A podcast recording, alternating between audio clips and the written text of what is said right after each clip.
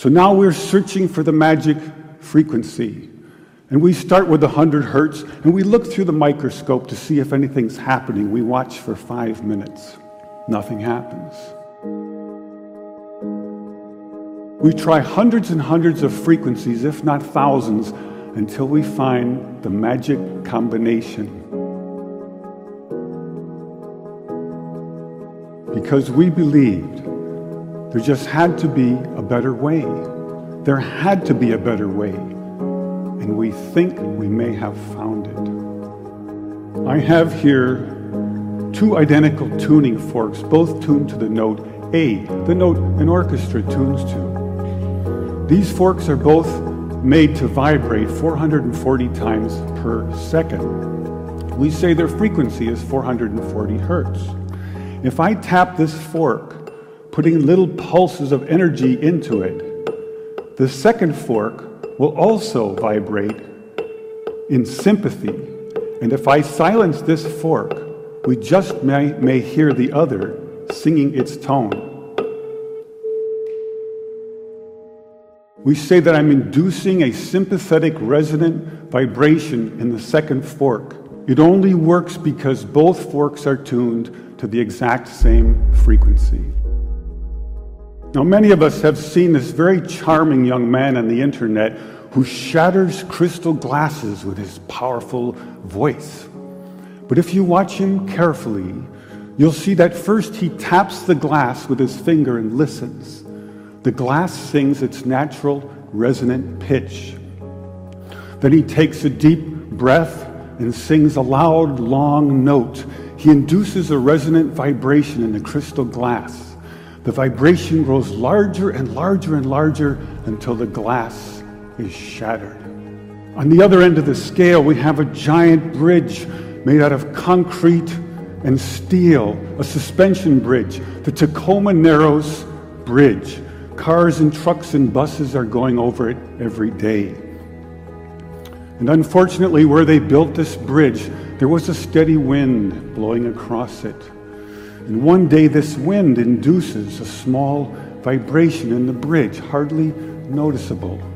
But the frequency of the vibration matches the resonant frequency of some part of the bridge, and the vibration gets larger and larger and larger until the bridge collapses into the river below. A destructive resonant frequency. So on one end of the scale, we have a giant concrete and steel bridge destroyed by resonance, and on the other, we have a small crystal glass shattered. So maybe we could shatter something even smaller, something really small, something you would need a microscope to see. Maybe we could shatter a living microorganism. So maybe we could change a biological living liquid crystal with a special electronic signal. But in order to do that, we would need some kind of device.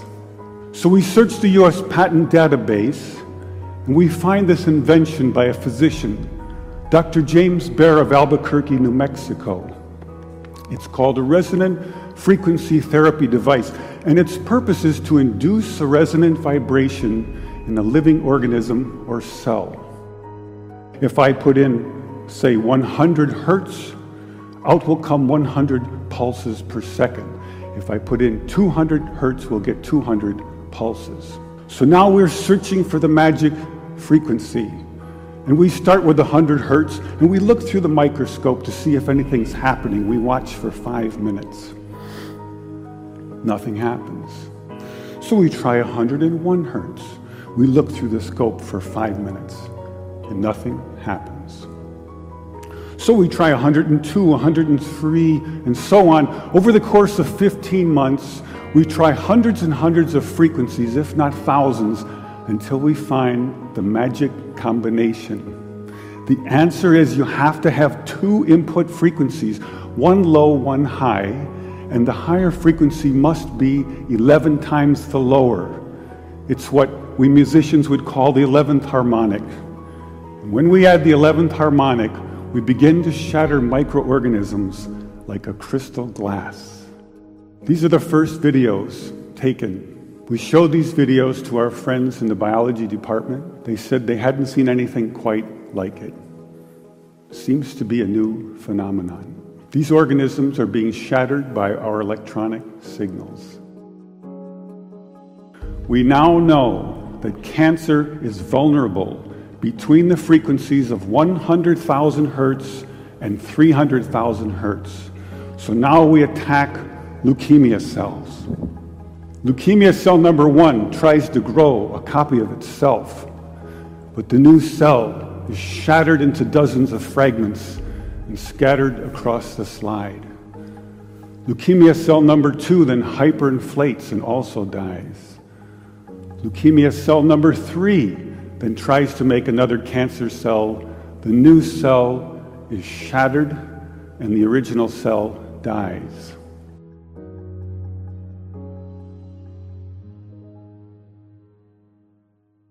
By the name of His Almightiness, that Allah God Almighty to wash away the bad character and the bad actions that He's not pleased with.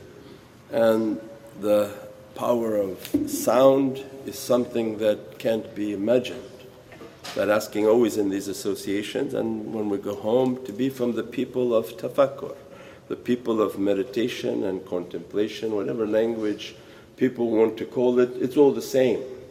There's a light that deposited within the heart of every human being, every creation. And our responsibility on this earth is to nourish that light. And wise men, gurus come to bring the realities of the prophets of the divine. They are like radiuses that emanate from the center. They all have an equal distance to reach to the circumference. So Amar al-Rasul is that they love all the prophets and that their brotherhood, their reality, because everything is symbolic in the circle, that there's only one center, one nucleus. Whether all this creation, reduce it to one atom, Adam, and so on. This one atom has only one center. It doesn't have five centers fighting over the circumference. And this one center is the source of power. The inside controls the outside. The inside power of the nucleus is sending the energy to the electron. So there's no difference between our form. This form is not the one controlling anything. It's the energy inside. If this energy doesn't come from the heart, the nucleus of our body is the heart. If this energy doesn't come from the heart, this form falls apart and is dead.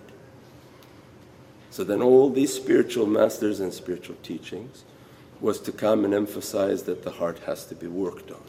The nucleus has to be sort of worked on.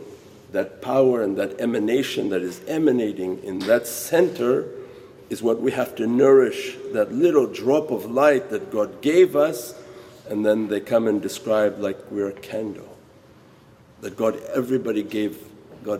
gave everybody a candle and lit a temporary light.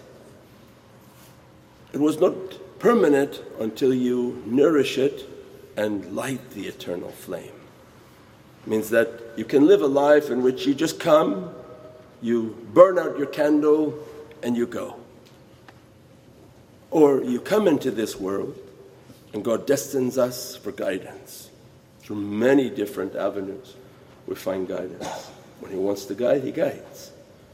And He guides and teaches that this candle is temporary. Don't be lost by the illusion of this world and all its fun. Balance your life to have fun and pray and play. But that light within the heart, nourish it. Bring its reality out, strengthen it. So then all spiritual practices begin to teach you, nourish that light. And that nucleus has sent out over time radiuses. Radius is what we call Rasul. Messengers of God Almighty sends a radius to the circumference and remind them of this nucleus, remind them of their origin, remind them of their source of power. For if the electron should think it has its own power, it will be lost, it will leave its orbit. It's actually orbiting around the nucleus because it is the source of power pulling it and attracting it. If the nucleus didn't care for it, it would release its attraction and that electron would go flying out into never, never land. Means that everything of our practices is about that inner core and that inner reality. That when we're sitting and trying to nourish that light, as we ask that we see ourselves in an ocean of light in front of us, to the right of us, to the left of us, behind us, above us and below, in all six directions, that, Ya Rabbi, my Lord, dress me from light, fill me with your light, fill me with your grace and your majesty, and take away my difficulties. And we said before that all the actions of every religion, you know, every action that you do is through your head. So many people pray, many people fast, and of all different religions. And that can be through their brain. It's not a gift from God, because there are terrorists out there who are praying and reading all day long. And that wasn't a gift by God. That was just using their brain. They use their brain. They pick a religion that maybe accommodates their craziness or whatever their belief is, and they start to do it. And they think through that brain action they'll get somewhere. But know whom God really loves and whom He has granted the treasures of all eternity is one whom He's granted light and love within his heart or her heart.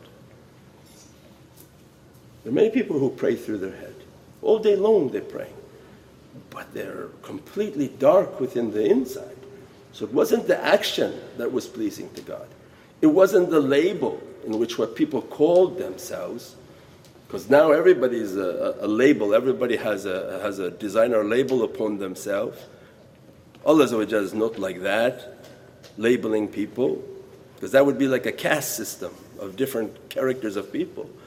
But what only contains and what only Allah's interest is that I don't look to your form, but I look to the heart of the believer.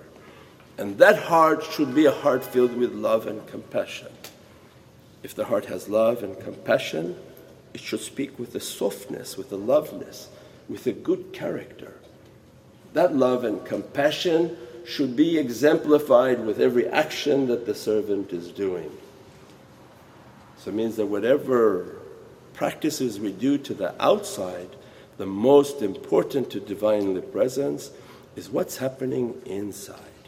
Are you devoid of compassion and mercy and love? Then what's the importance of that label? So then these spiritual programs are to develop the inner reality, to nourish what's in that little nucleus in the heart right now. It's like a small little light, a flame. That, my Lord, it's a very precious flame. For if you should yell and scream and do bad things, as if you've blown out that flame. Think of the subtlety, and Prophet ﷺ was describing, don't think faith is something just granted. You're always going to have it.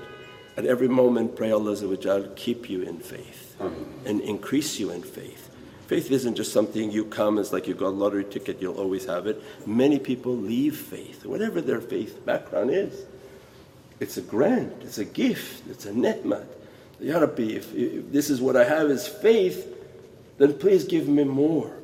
What you granted of good character, give me more. What you granted of love, give me more. And then these pious people come into our lives and describe that little flame, nourish it. Be very careful with it. Don't let the bad character and anger and all the desires of this world to extinguish it. Because that's all it wants to do is extinguish the flame, and then you become black-hearted, dark-hearted. Everything is like a void, everything is negative. Your eyes become like a vacuum of vampiring everything, just swallowing up everything it can. And they come and describe, no, nourish that flame, nourish that light, find practices that will empower that light.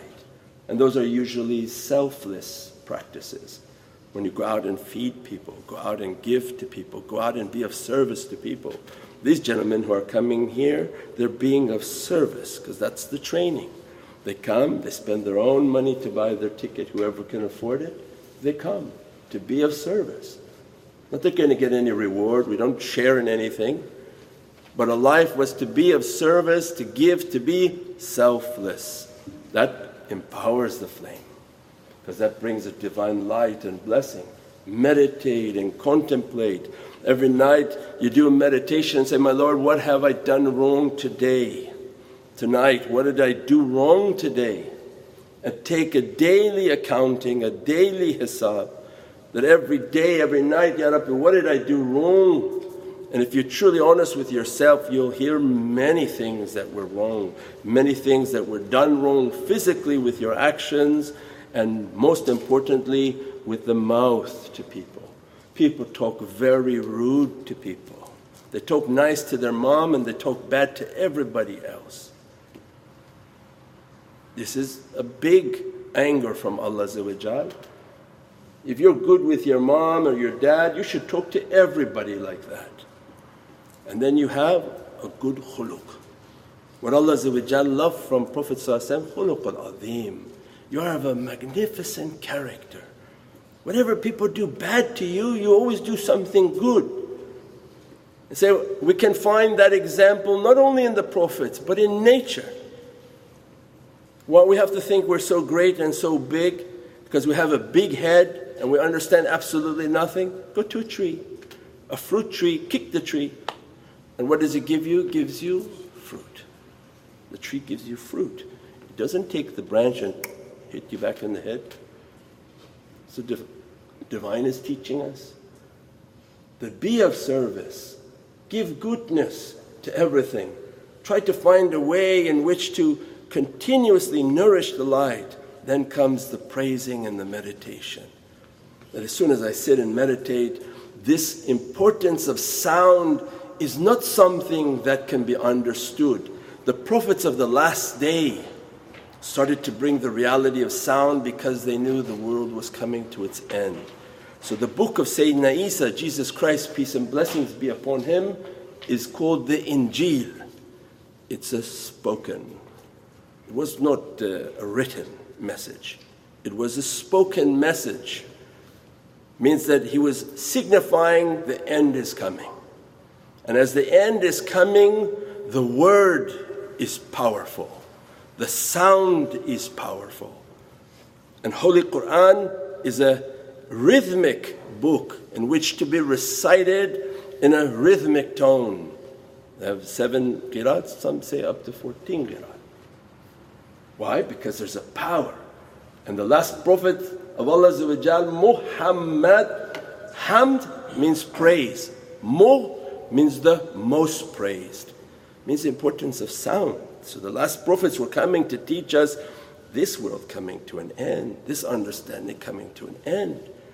You're going to reach a technology where you begin to understand your most powerful weapon is sound. And for everything is a sound, what they call vibration. We're playing for them tonight a video that they understood from Tesla on what we call a tuning in spirituality.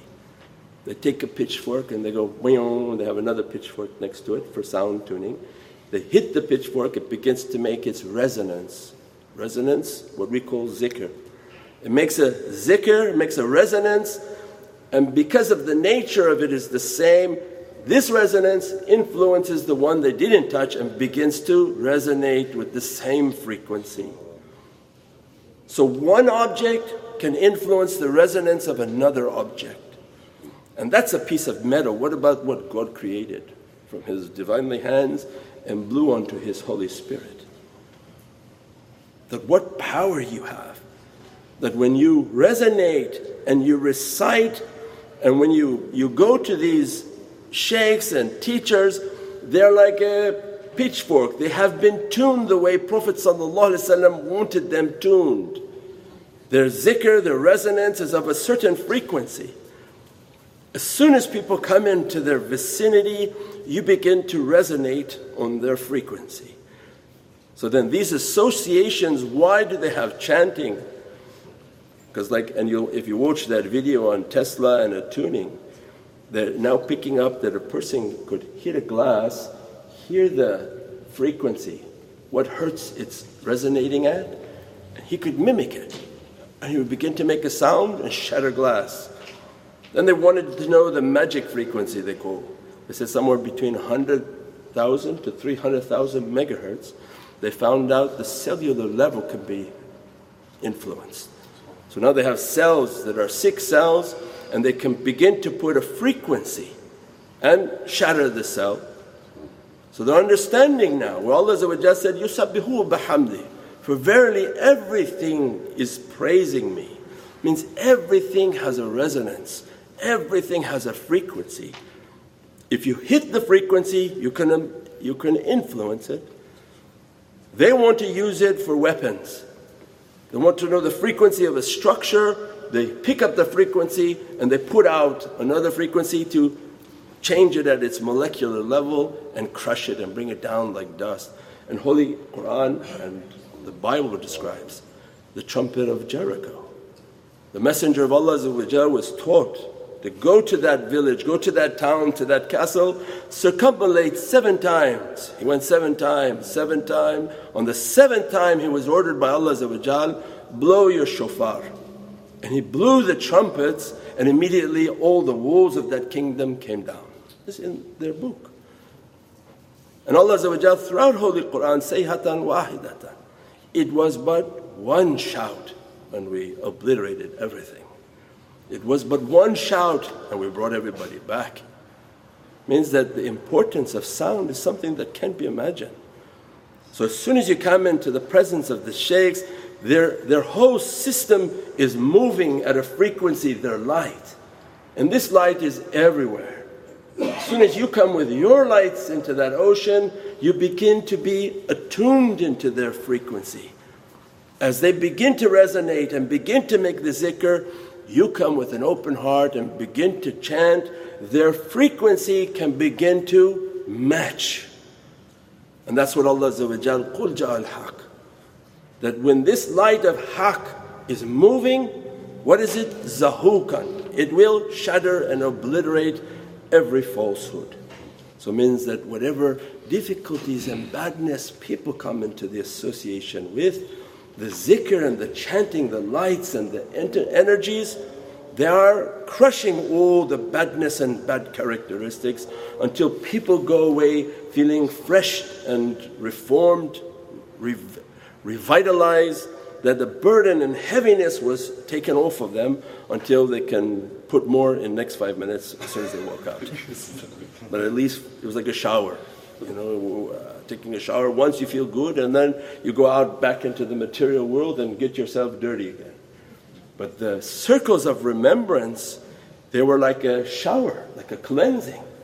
Every week they enter into the circle to be washed of all of the bad characteristics. And if there's a real shaykh there, their vibration will begin to obliterate all of the bad characteristics and begin to make them like they're new and reborn. We pray that Allah expand our understanding and that everybody research a little bit about the importance of sound and what type of influence the sound can make, the resonance can make upon the soul, upon the reality of our entire being, inshaAllah. Bi hurmati Muhammad al-Mustafa wa bi siri Surat al-Fatiha.